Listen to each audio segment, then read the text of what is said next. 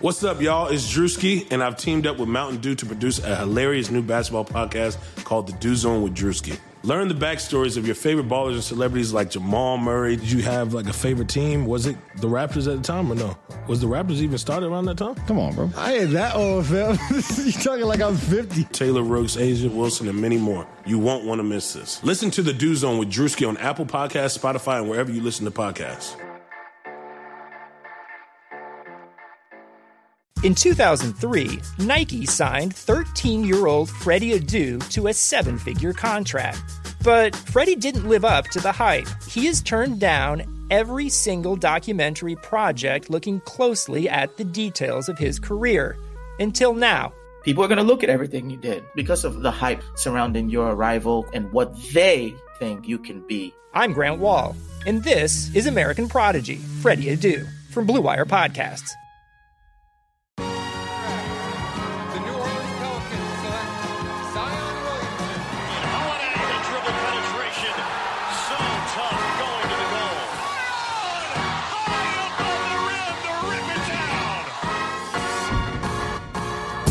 Welcome to In the Know, the Bourbon Street Shots podcast. We're your hosts, Shamit Dua and Mason Ginsburg, and this is all Pelicans all the time.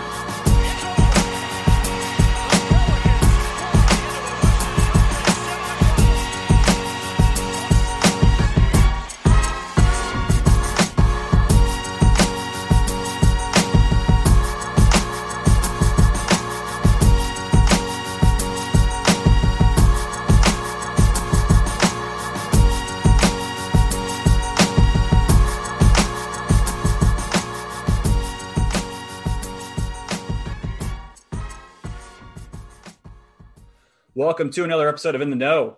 We are joined today by a great guest, Sarah K. Spencer, who covers the Hawks and not just the Hawks for the AJC, right? A little bit of everything. Hawks is my beat, but then you kind of pinch hit on different things, especially for those like 9 months when nothing was happening, you know? So I kind of bounced around a little bit. Got it. Yeah, absolutely. Well, we appreciate you coming on this podcast. And so we've been hitting on a few teams. So we're planning to do this all 30 or 29, I guess, other NBA teams. And then the free agency timeline moved up a little bit. And so we've been trying to prioritize certain squads, specifically ones that may have interest in Drew, whether or not that's still a thing at this point in the game, who knows, but definitely looking forward to getting your take on all things Hawks and Pelicans, because those two fan bases of New Orleans and Atlanta love each other so much. So yeah, that's fun. So to get started, you mind just telling everyone what's your journey been like to cover the Hawks, cover Atlanta teams, any sort of biases with fandoms? Just feel free to share as much as you like. Yeah, sure. So my condensed life story is I'm from about an hour south of Atlanta. So I did grow up in the area. Now I live like kind of more in the heart of the city in Midtown. I graduated from UGA in 2016. Always knew I wanted to do sports journalism. Luckily, UGA has a program that fit me to a T. Like they actually have like a certificate program for sports journalism. So that's where I got my degree. And then after college, I actually got an internship covering the Pirates for MLB.com, moved up to Pittsburgh like 2 days after graduation or something crazy. And that's what brought me to Pittsburgh. And then eventually I got a job in Pittsburgh covering a couple different sports for the Post-Gazette. By the end of my time there, I was doing some Penn State football stuff. And then this job opened up at the AJC, and I had been kind of wanting to come home. Like I'm really happy to be back. Like, you know, I'm born and raised here. So there's something special about getting to return to your home state. And like, you know, it's not very often that like your dream job exists in your hometown kind of, you know? So, so that's been really awesome. I don't have too much of an NBA background actually. Like most of my background is in college sports, like college basketball, college football, that kind of stuff. And then baseball. So the NBA has been, it's been really fun because it's been like a new challenge. Like, you know, when it comes to like salary cap stuff, like I gotta study it. I gotta learn it. I gotta look at the spreadsheet stuff, you know, and go through stuff like that and learn it. So I didn't really grow up with any like big Atlanta fandoms. Like the Braves were really good when I was growing up, you know, so you can't help but to but to kind of be on board with that.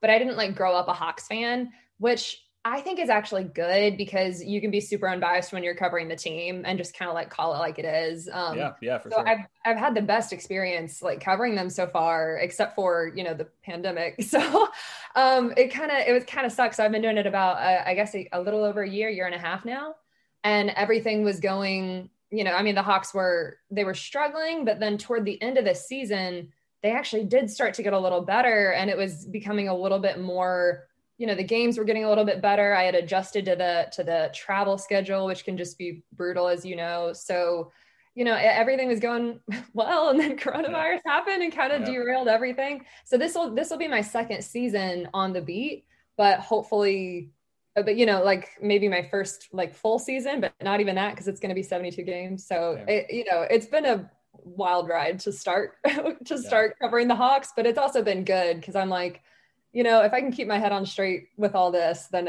I'm in good shape. But that's kind of my background. That's awesome. I still remember. So my day job, I'm traveling a lot to Atlanta specifically. I've had a lot of work clients there. We have an office in Atlanta too, and I stay in Midtown a lot. And I happen to be in Atlanta for work when the Pelicans played their very first preseason game against the Hawks. It was Zion's first game. And I was there and kind of got to watch his first ever NBA non-summer league type NBA game in person, which was great.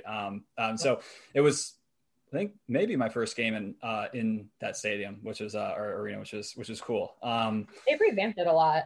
It's been revamped a lot. They've done a lot of really good. I think they normally win a lot of like fan experience awards, so it's not a bad place to go to a game. Go cover a game. Yeah, for sure. Let's talk about that finish of the season for Atlanta. You mentioned they had started to figure a few things out. Unfortunately, not one of the teams invited the bubble. They had that weird thing for a bit. They were saying maybe we all go to Chicago, which seemed like a bad idea from the start. And I think fortunately that didn't happen. But what are your impressions of the team? And we can jump to free agency in a second, or the offseason in general. But I'm curious your views on how they ended up. Yeah. So the Hawks started out started out terrible, you know, because this roster, I think everyone is very eager for this team to be good, which is good. Like they generate a lot of intrigue, you know, and a lot of that is because Trae Young is such a wizard. Like they're, you know, you're on so many highlight reels, but they're not necessarily like winning. And a lot of that is because when you looked, like I know there was some chatter about like, can they grab the 8 seed or can they compete for a playoff spot? But when you actually peel back the roster, which, you know, happens as you start actually getting games under your belt, the roster was not built to win. Outside of their core, they did not have many guys who could get you quality minutes. You know, they had a lot of guys who, like, a lot of people would be like, wait, he's on the roster? Like Chandler Parsons was on the Hawks, you know? Like Alan Crabb was there for a little bit. Evan Turner was there for a little bit. Like it just wasn't, they still had a lot of guys on the roster who they had like taken, they had acquired picks and like taken on this contract, you know? So you have a lot of kind of dead space, you know, on that roster that was not going to get them, not going to cut it if they were going to make the playoffs. But their core is actually pretty good. Like that core of Trae Young, John Collins, Kevin Huerter, DeAndre Hunter, Cam Reddish, they actually had a pretty decent net rating, and that was a pretty good group of guys. A lot of the Hawks' problems, it wasn't really those 5 guys. Like they had the worst three-point shooting percentage in the NBA. I think it was like 33.3. Those 5 guys weren't that bad or were good, but the rest of the roster, it just kind of like falls off a cliff a little bit. Basically, you know, when John Collins got suspended for 25 games, that killed them, you know, because he's getting better defensively, but offensively, he just like cranks out numbers. Like he's just a 20-10 guy. Kevin Huerter, who's kind of their 3-point sharpshooter, he got hurt. He wasn't himself for like the first 2/3 of the season, almost hardly. So they didn't have that, you know, production there. And then 2 of the other guys, Cam Reddish and DeAndre Hunter, were rookies, and they were, you know, they're kind of defensive guys, and they were asking, like there was one period of games when we were out in LA and DeAndre Hunter had to guard LeBron James and then Paul George. And it's just a lot to ask for, you know, for a rookie. Cam Reddish got much better throughout the season. So by the end of the season, once John was back, I mean, Trae was you know, Trae is not good on defense, but I mean, his production is like amazing. Obviously he was like an all-star starter. So once they got John Collins back, once Trae was continuing to fire on all cylinders, those young guys got a little older. They really did start to play better. So, you know, they started off the season, it was like 8-32 or something. It was just tough. And then toward the end of the season, they ended the season on a run, not all that dissimilar to the Magic, who obviously that's kind of like their line of like, can we catch the Magic, you know, because, you know, that's kind of the, if they can catch up to them and be on par with them, then you're going to be looking at, you know, contending for the playoffs.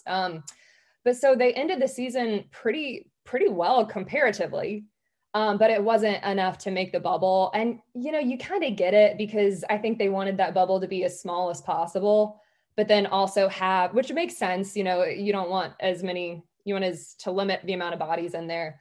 But then I also thought the kind of play-in game structure was really cool. And that adds even more intrigue for a team like the Hawks, who is hoping to contend for the playoffs, but will they be right there or will they be on the cusp? Who knows? So yeah, I guess long story short, this team has a lot of promise coming into this year, but I mean, the roster is not filled out yet. I mean, there's still a lot of work to do with the draft and free agency. And I think that time will kind of tell where they're gonna end up, what they're gonna do. They've got a lot of potential. It's just like, how do we fill in these holes and make sure we have the depth to succeed this season in a way that we just really didn't last season? Like when Trae Young was off the court, which doesn't happen very often, but when he is off the court, they score. You know, they just can't score. And so they've got a lot of holes to fill. Like, can we find a reliable backup point guard? Can we improve that 3-point percentage? Can we improve, you know, our defense? Like, can we bring in some guys who would be good defenders? And I think that's something they'll keep in mind as they look to build out this roster so they can compete for the playoffs, whether they'll make it or not, you know, we'll just see. But they've stated it as a goal, you know, like Lloyd Pierce has stated it as a goal. A lot of the players have stated it as a goal. General manager Travis Schlenk has been a little bit more cautious, just kind of saying we want to see improvement, obviously, because it's his name as GM, you know. But yeah, that's kind of where they are. They have a lot of promise and they're optimistic. We'll just kind of see how the rest of these few weeks go. It's such a condensed process to, you know, actually getting ready to play December 22nd, which is so crazy. I can't believe that's happening. Yeah. And I'll say New Orleans fans can relate to that struggle of, you know, starting from a hole because of injuries or whatnot. I feel like it's been an annual process for the Pelicans specifically. Mm-hmm. And it's hard to dig yourself out of it when you give yourself a hole, especially in the West for New Orleans. And so can absolutely understand where you're coming from there. And so, yeah. Mm-hmm. So I'm curious where you think this team's going to go, because we have heard rumblings, whether it's from the Hawks or from other newsbreakers around the league, that this Hawks team's trying to make some waves sooner rather than later. And so you can understand, like, I mean, take a look at Phoenix in the West, making the trade for Chris Paul. I mean, they're tired of losing. They saw some really great signs in the bubble. They said, hey, let's use this as a jumping off point. Let's go to Chris Paul and see if we can make a push to the playoffs. And so I think that's really important for a team that's trying to sell Devin Booker on a career in Phoenix. It's, you know, even if you think the timeline's rushed, there are benefits to making the playoffs for your other, you know, and for Atlanta, I think guys like Trae Young and John Collins, mm-hmm. showing them that that team can be a playoff team and show them some sort of ability to win games and buy into winning games, I think is important. So, I mean, what do you think as far as that trajectory of, do you continue to play it slow and accumulate assets and grow your young talent versus, not to say you wouldn't do that otherwise, but versus maybe expediting the timeline and trying to go be players and grab some guys like a Clint Capella who may help you win more now? Well, I think that's well said, because I think that the Clint Capella trade was kind of the earliest indication as far as like moves, as far as like trades and moves, that this team is, that the Hawks are kind of trying to be done with, you know, like I said earlier, like taking on a bad contract or taking on guys in exchange for taking on guys who are not going to play, you know, in order to have more cap space, in order to have picks rather. I think that was kind of the first indication that they were trying to be done with that. So but at the same time, the guy who's actually like pulling the strings here, Travis Schlenk, has said that, you know, to me, it does not seem like he is rushing. I understand there's a lot of rhetoric and a lot of messaging out there from a lot of people who are saying like the Hawks are trying to win now. I don't exactly know what win now means. Like, does it mean win more than yes? But I don't know. I don't know if it means, you know, they would love to make the playoffs. That's a goal. It's a goal from a lot of, you know, by a lot of the players, which like, of course it should be. Like Lloyd Pierce, coach, like, of course they're like trying to win. Nobody likes to go out there and lose. But as far as from, you know, the actual guy who's like in charge of those moves, I do not get the impression that he's rushing.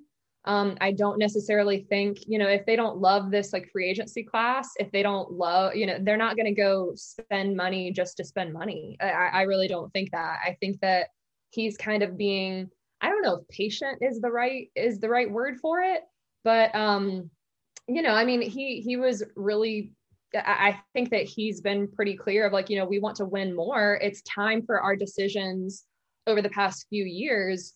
It's time for those to start paying off. Yeah, it's time for us to start winning more. But I don't think, he said a couple times, this is not a playoffs or bust season.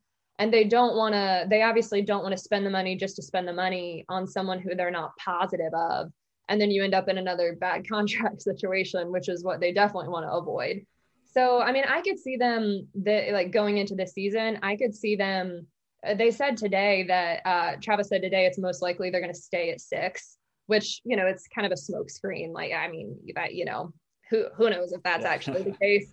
But to me, that makes the most sense for them to do, to stay at 6 and pick someone who you think is going to, you know, right, like kind of create some competition on the roster and compete for playing time right away. Like, you know, like there are guys in this draft who can do this, even though people have said this is not the best draft. I kind of think there's not a consensus number one, but I actually think there's a lot of guys in that top 10 range who are going to be pretty good NBA players. So yeah, I don't know if necessarily they're going to go out there and, you know, try to spend all this money at once. I think I see them still being a little bit patient, but a little bit aggressive too, depending on who's out there and, you know, who's available. Yeah. So I think that's an interesting point. And the fact that, so the Hawks are one of the teams with cap space, and also, so of course they're going to be listed in every single trade rumor there ever is, you know, and so that doesn't necessarily mean it's going to happen. It's because they have the space. So of course teams are going to, you know, or agents are kind of going to be like, hey, what about, you know, but that, you know, so of course they're going to be listed in everything, but that doesn't mean it's going to actually, you know, come through, as you know. Yeah. Yeah. It's like even as recently as today when Chris Dunn, you know, declined a qualifying offer, it's like, oh, well, Atlanta Hawks. Like, hey, that would go pretty well with Trae Young, huh? Yeah, right. Exactly. So yeah. Do you see any scenario at this point? And we can kind of turn this into a discussion maybe around Drew or other New Orleans players. But do you see any scenario in which they're moving the 6th pick? So even let's forget going up or down the draft for a second. But do you see a scenario where they're going to say, all right, well, we'll trade the 6th pick and someone who's making a lot more money, and they have the ability to do a lopsided trade and take on a lot more salary than they're sending out, which makes them easier to do business with than some other teams where they may have cap constraints. So I'm curious if you see anything out there that makes sense to you, Drew or otherwise, with that pick. So regarding Drew, who I'm a fan of his game, and especially like if you were to think of like fit as far as X's and O's, I mean, the Hawks for sure need some help on defense, you know, like they must get better at that, but they absolutely must if they want to, you know, win now, try to contend for the playoffs, whatever you want to call it. They have to get better at that. So I understand why that makes sense. I don't know though. So to me, it sounds like the players the Hawks are trying to go after are they kind of fall into that Clint Capella age range. So 25, just turned 26. And they've said that we're kind of going for guys who we want to get a little older because we found a way last year to get younger and that didn't go very well. So they do want to get a little older and like bring in some more veteran experience. But I don't know with Drew being, I think he's 30, right? I don't know if that exactly fits the mold of what they're looking for. Also for him, if he were to go to a different team, maybe he would want to go to a contender, you know, which the Hawks are not right now. They'd love to be, but they're still building, you know, they're not like at the beginning of rebuilding. Hopefully they're at the end. They want to say they're nearing the end of their rebuild. We'll just have to see, you know, when push comes to shove this season. So for me, I don't know if that makes I don't know if I see that happening. But I understand why it would be out there. And like you said, the Hawks are going to be tied to any player who could like remotely fit, you know, like Chris Dunn. It's going to be like, oh, what about the Hawks? You know, so I get it, but I don't know if for either party that makes the most sense, if that makes sense. Yeah. It makes total sense. And I think, you know, a lot of the rumblings with Drew would also be predicated on the fact that would he be willing to sign an extension there? Cause he's got 1 year left and a player option. So do you make that decision? And then what happens, you know, so that kind of might turn into a risk that the Hawks don't exactly want to take, you know? Yeah, for sure. And so it definitely makes sense. And I think that there may have been smoke there at first, but once you peel back the onion a little bit, maybe it's, you know, if Drew is voicing, I don't know if I want to extend there, you know, you're paying for a 1 year rental for what? But I mean, that said, we, you know, in New Orleans, I think specifically, I think we've realized the value in having the right balance of youth and vets, even on a rebuilding team. I mean, if you throw a bunch of 25 or younger players on a team together with no stable veteran presence there, you're putting a lot on your head coach and your coaching staff. I think it's important to have a mix. I think the guys like JJ Redick and Favors and Etuan Moore alongside Drew were great for that New Orleans team last year. And I think that's something that the Pelicans have to consider if they trade Drew is how do you replace that veteran presence in the locker room? And so, right. Yeah, I mean, I feel like Atlanta may be thinking about some of the same stuff there. Yeah. It's a good point. And you know, to that point, I feel like I saw that last season where the Hawks, you know, they got younger and they also got maybe quieter, you know, like they didn't really have that vocal presence, especially on defense, especially when John was out, who, not that he's like older, but he's a very outgoing guy. So yeah, I mean, they did miss that at times. And then I remember, it was so funny. I remember being in the locker room in Boston back when we could do things in person, remember? It's been a long time. But I remember being in the locker room in Boston when right after they had acquired Dwayne Dedmon, who obviously had been on the team before. So most guys knew him.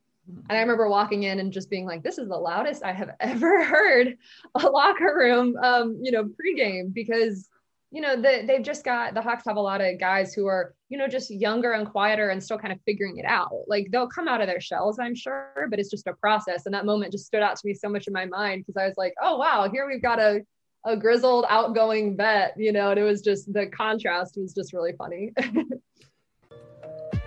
2020 has reshaped how we work, and it's almost over. Businesses across the globe are challenged to be their most efficient, which means every hire is critical. Indeed is here to help. Indeed is the #1 job site in the world with more total visits than any other job site, according to Comscore. Indeed helps you find quality candidates quickly so you can focus on hiring the person you need to keep your business going. Unlike other sites, Indeed gives you full control and payment flexibility over your hiring. You only pay for what you need, you can pause your account at any time, and there are no long-term contracts. And now, Indeed's new way of matching you with candidates instantly delivers a short list of quality candidates whose resumes on Indeed match your job criteria that you can contact the moment you sponsor a job, making Indeed the only job site that can move as fast as you do. Right now, Indeed is offering our listeners a free $75 credit to boost your job post, which means more quality candidates will see it fast. Try Indeed out with a free $75 credit at Indeed.com/BlueWire. This is their best offer available anywhere. Go right now to Indeed.com/BlueWire. Offer valid through December 31st. Terms and conditions apply. The wait is finally over. Football's back. You might not be at a game this year, but you can still be in on the action at BetOnline. BetOnline is going the extra mile to make sure you can get in on every possible chance to win the season. From games, spreads, and totals to team, player, and coaching props, BetOnline gives you more options to wager than anywhere else. You can get in on the season opening bonuses today and start off wagering on wins, division, and championship futures all day, every day. Head to BetOnline today and take advantage of all the great sign-up bonuses. Don't forget to use promo code BlueWire at betonline.ag. That's BlueWire, all one word. BetOnline, your online sportsbook experts. I'm curious what you think might happen from the sense that maybe the Hawks don't want to go crazy and spend money in the free agent market right now if they don't think a guy's worth it. I think that makes a lot of sense. But at the same time, you've got space. Not many other teams do. There's an argument to be made that you're going to use that cap space maybe in a trade to take on a player who might help you this year and help provide that veteran presence. And you can also take if it's a team trying to clear space, you can take an asset or something along with it. So do you have a preferred option without getting into players, but that's too hard to predict that kind of stuff. But do you have a preferred general path for the Hawks this offseason? Well, it's hard. You know, it's a good question. It's a little hard to say before Wednesday, just because I really want to see who they take in the draft, especially now that it really does sound like they're going to stay at 6, you know? So because my answer would change so much. So for example, if they're able to take someone like, let's say I think honestly, one of the greatest scenarios for them is if they can snag Tyrese Halliburton, because he meets like all of the Hawks needs, or hopefully he would meet all of the Hawks needs at once. Good 3-point shooter, good defender, can play alongside Trae Young, but also back him up. So really it's almost like 4 needs like that you're meeting at once. So if they were to do that, then they wouldn't need to go grab, a secondary ball handler or a secondary playmaker or something like that. If they go a different direction, and if they were to, let's say, not that this is going to happen, but just kind of spitballing, like if Onyeka Kongwu is there and he's the best player available and they take him, then, they have Skal Labissiere. Skal Labissiere is a pending free agent. So it's like, okay, Are they going to hold on to him? It's just so hard to stay at this point. But one thing that they do really need is depth. They just need depth. They didn't have it at all last season, and then a guy gets hurt and it's just like, oof, so I do really think they need to focus on depth moving forward. And, that's probably something a lot of teams are going to be thinking about, not just them, because, you're playing not in a bubble during a pandemic. Weird season, right? Exactly. It's a weird season. So that's something that probably a lot of teams are thinking about, which I know the league is going to do some things to help teams out with that. Like for example, the two-way guys can, stay up for longer and can play more. It's not ideal, but it might end up happening. You might end up, starting a two-way guy at some point, so yeah.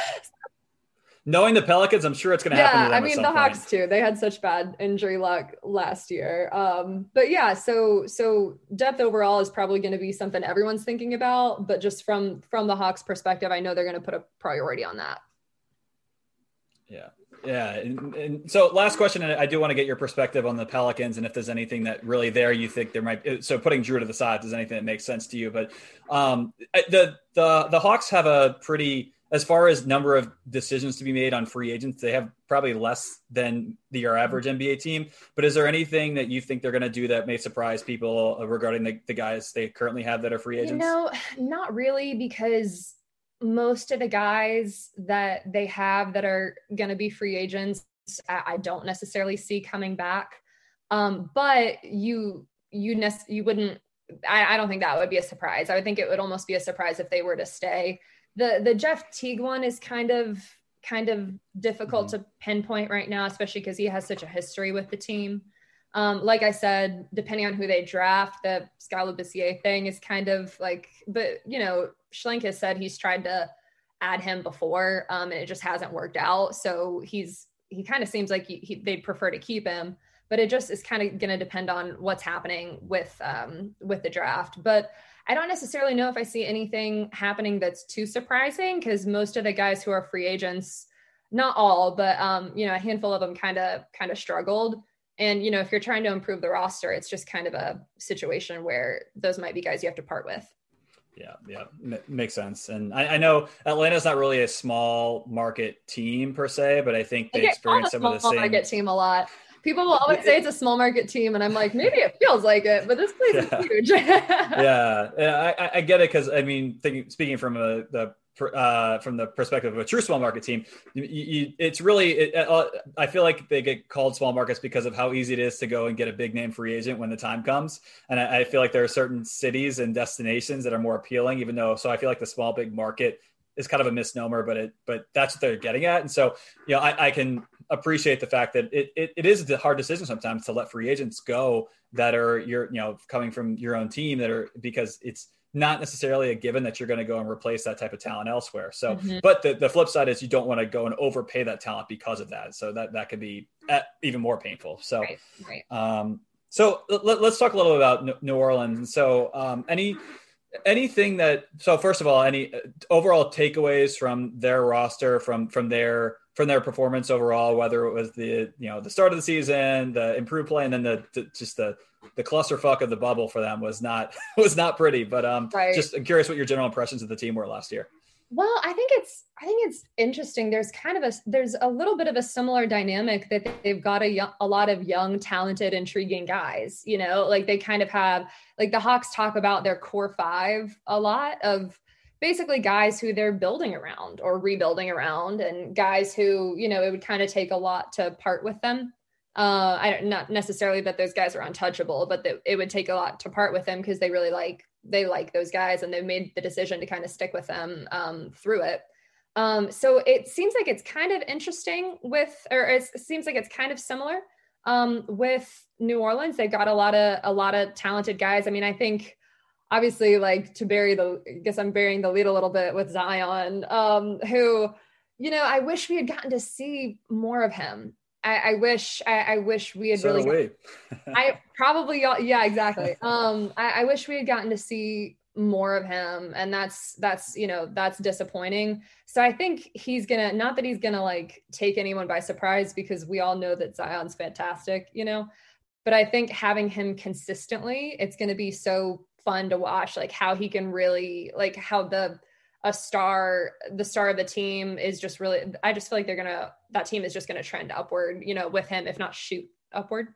But yeah, so mostly just young, talented players who I think are really only going to get better is kind of my impression of New Orleans right now. And then just kind of drawing comparisons to them and the Hawks. Obviously they're ahead of the Hawks and they're, a little better than the Hawks are right now, as far as, where they are, with their trajectory. But, it's interesting because that's just kind of a team that the Hawks are trying to not emulate purposefully, but, improve as well, Yeah. Absolutely. And I think, I unfortunately, obviously Schmidt couldn't be on this podcast, but I think the reason he's going to miss it the most is because we've been trying to shop Lonzo to anyone who will listen. And we've kind of talked about at this point ad nauseum about Lonzo, but it's just about how his role and the role that he sees himself having is not how we see him and is not how I think a lot of people see him. How do y'all see him? So not as a point guard. Our perspectives on Lonzo is he's a transition point guard. He hasn't really shown the ability, the chops to get to the rim consistently, to make plays in the half court. He's allergic to the free throw line. He doesn't make free throws. I mean, there's a lot of red flags there, but as a wing who can defend and shoot and really be a secondary creator, he definitely, if he can accept that role, he can be a damn good player. The question is, will he do it? And when will he do it? Cause there's financial implications there of depending on the role you have. I mean, obviously he signed with Clutch recently. I think he's very interested in what his next contract's going to look like. And so, a lot of things have to go right for New Orleans to get a deal with him, an extension that makes sense, whether it's now or next summer. And so I think that we've definitely talked to a few different people about on these podcasts about whether or not he's a fit for those teams. But I do feel like Lonzo is an interesting case for Atlanta, given I feel like he'd fit pretty nicely with Trae Young. And so whether it's Lonzo or other players in New Orleans, I mean, are there other guys you feel like could make sense in some sort of hypothetical deal, since we kind of agree that Drew Holiday's probably he would probably end up in Atlanta. Right. The Lonzo one is interesting. And well, I do know that another one that people talked about, for not necessarily with the Hawks, but I guess in general, is Brandon Ingram, which that's just a name that came up so much, again, for obvious reasons, because he, yeah, I mean, I guess, like, you know, the narrative is like he you know, improved so much, but I kind of always thought he was good. I was like, Brandon Ingram's been good for a while. But with him, I don't know if, I mean, I'm pretty sure he's going to be a super high priority to kind of bring back. And, you know, I'd be shocked if New Orleans doesn't keep him. And normally with guys like that, you got to really overpay. And I feel, and that's kind of like to, you know, to get them, to lure them away from that, and that contract that they're on right now. So I don't know if I would see that happening, but I just think they'd have to overpay a lot. The Lonzo fit is intriguing. I don't know. I don't know. Do you see him taking on, do you see him, what do you see his trajectory being like? Do you think he is okay, like positionally? Like what do you see for him?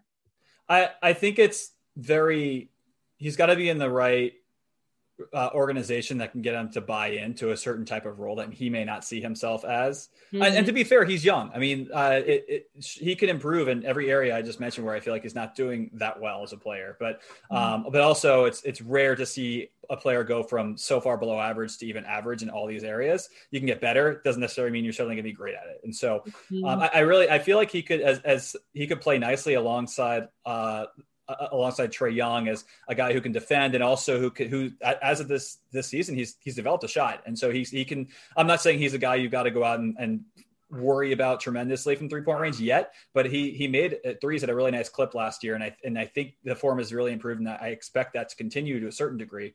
Mm-hmm. And so I could see that those two fitting nicely together in the backcourt.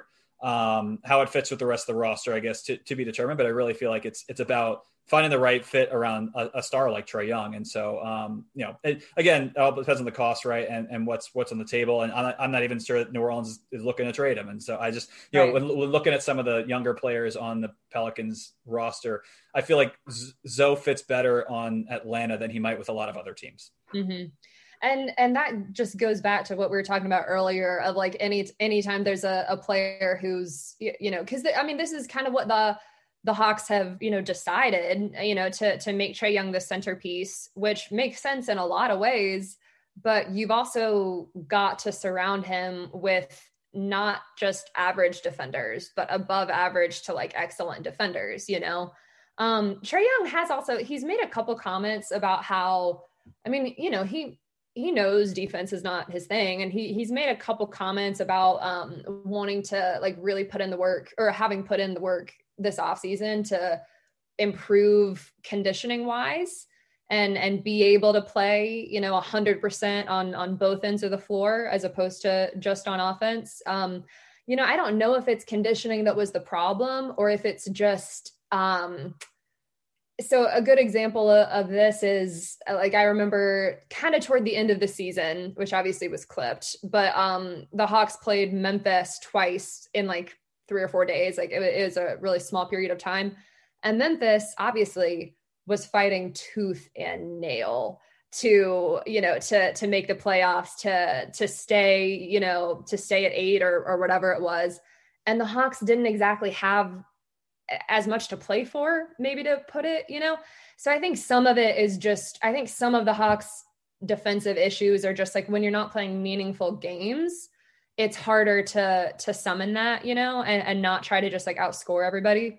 But that stuff like that is kind of hard to quantify. So, you know, as far as defensively, they do need to add some guys who are going to be able to help defensively, whether that's through the draft, whether that's through free agency, whether that's just, you know, the guys that they have buckling down. And also I should mention, I'm talking about, you know, defense all this time. I haven't even seen Clint Capella play, you know, he was hurt and had that nagging heel injury. So he didn't get to play at all last season. So, you know, it's certainly not all on Trae Young. Like Trae is the reason why they win at all, you know, a lot of times, not exactly, but he's a big leader and a big reason why, you know, they win. So it's not all on him, but, you know, defensively, they're going to have to surround him with guys who can kind of cover for him a little bit. And they didn't really have that last season. I mean, they didn't even have a, you know, a center who could defend really, you know, for a lot of the season. So I think Clint Capella will help him there, but you're right. They're going to have to add some defensive pieces, whether that's through the draft, whether that's through free agency, whatever it may be, because they can't keep, you know, doing the same thing and then, you know, expecting to win. Yeah. Yeah. Agreed. And I think that's similar to what New Orleans can be looking for this year too. I mean, they had a defense that was kind of less than the sum of its parts in a way, last season.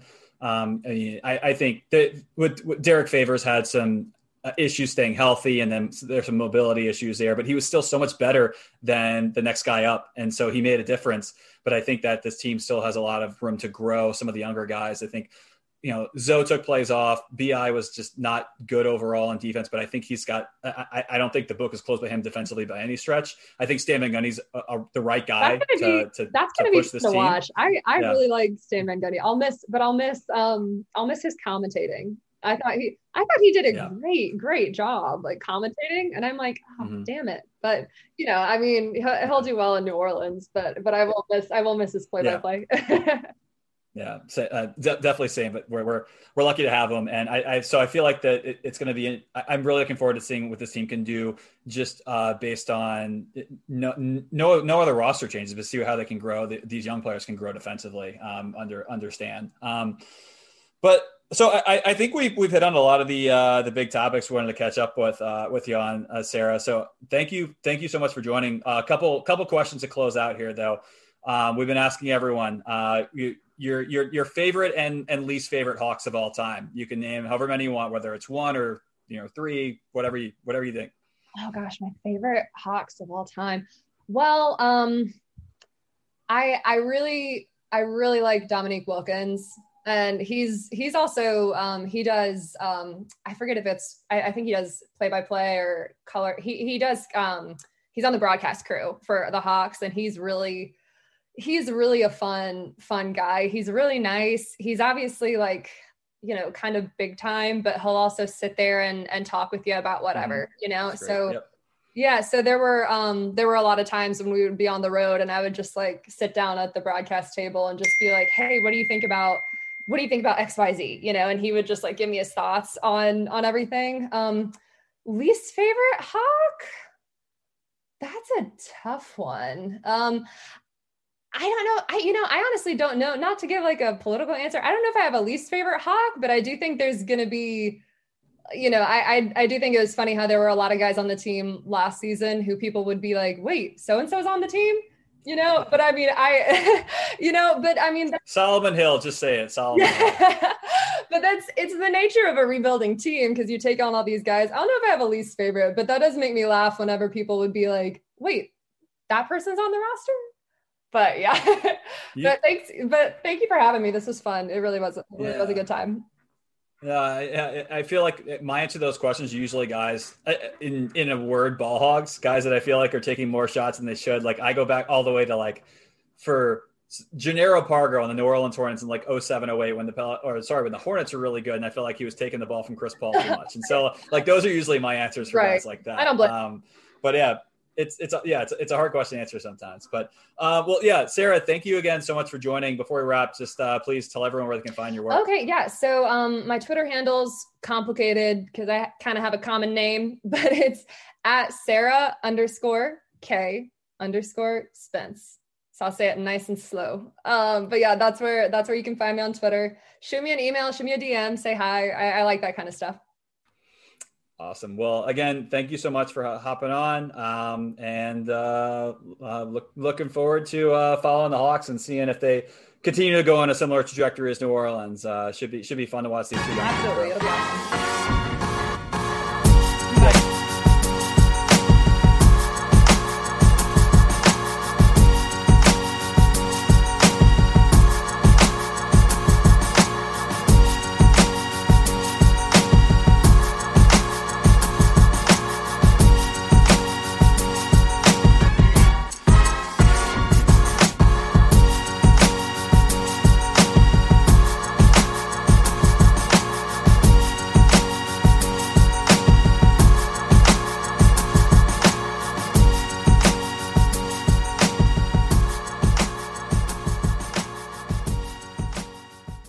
Introducing Guinness Nitro Cold Brew Coffee Beer. Blending the smooth, creamy nitro taste of Guinness with hints of coffee, chocolate, and caramel. Guinness Nitro Cold Brew Coffee Beer, your new favorite part of the day. Look for it where Guinness is sold. Must be 21 and over to purchase. Please enjoy responsibly. Diageo Beer Company, New York, New York. What's up, everybody? I'm Bladen. I'm Matt. And I'm Theo. And we are Stay Hot, the only podcast that gives you the hottest analysis and takes on the NFL and NBA all year round. I know that there's a lot of losers and haters out there who don't think three sports TikTokers can hang for a full pod, but, you know, we're going to prove them all wrong. We're about to dive deep into the NFL draft and are already hitting the NBA playoffs. So watch Stay Hot on YouTube or listen on Apple Podcasts, Spotify, Amazon Music, or wherever you get your podcasts.